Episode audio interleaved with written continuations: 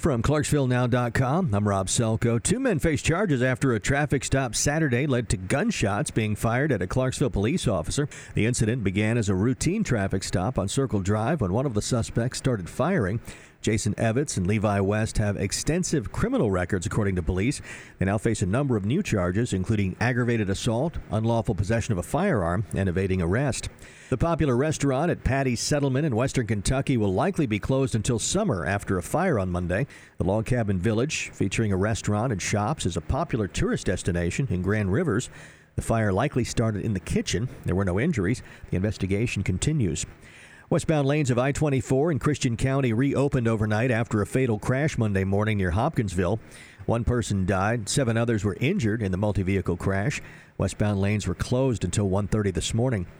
The New York Times reports that President Trump's attorneys are advising him against an interview with special counsel Robert Mueller, who is investigating Russian interference in U.S. elections.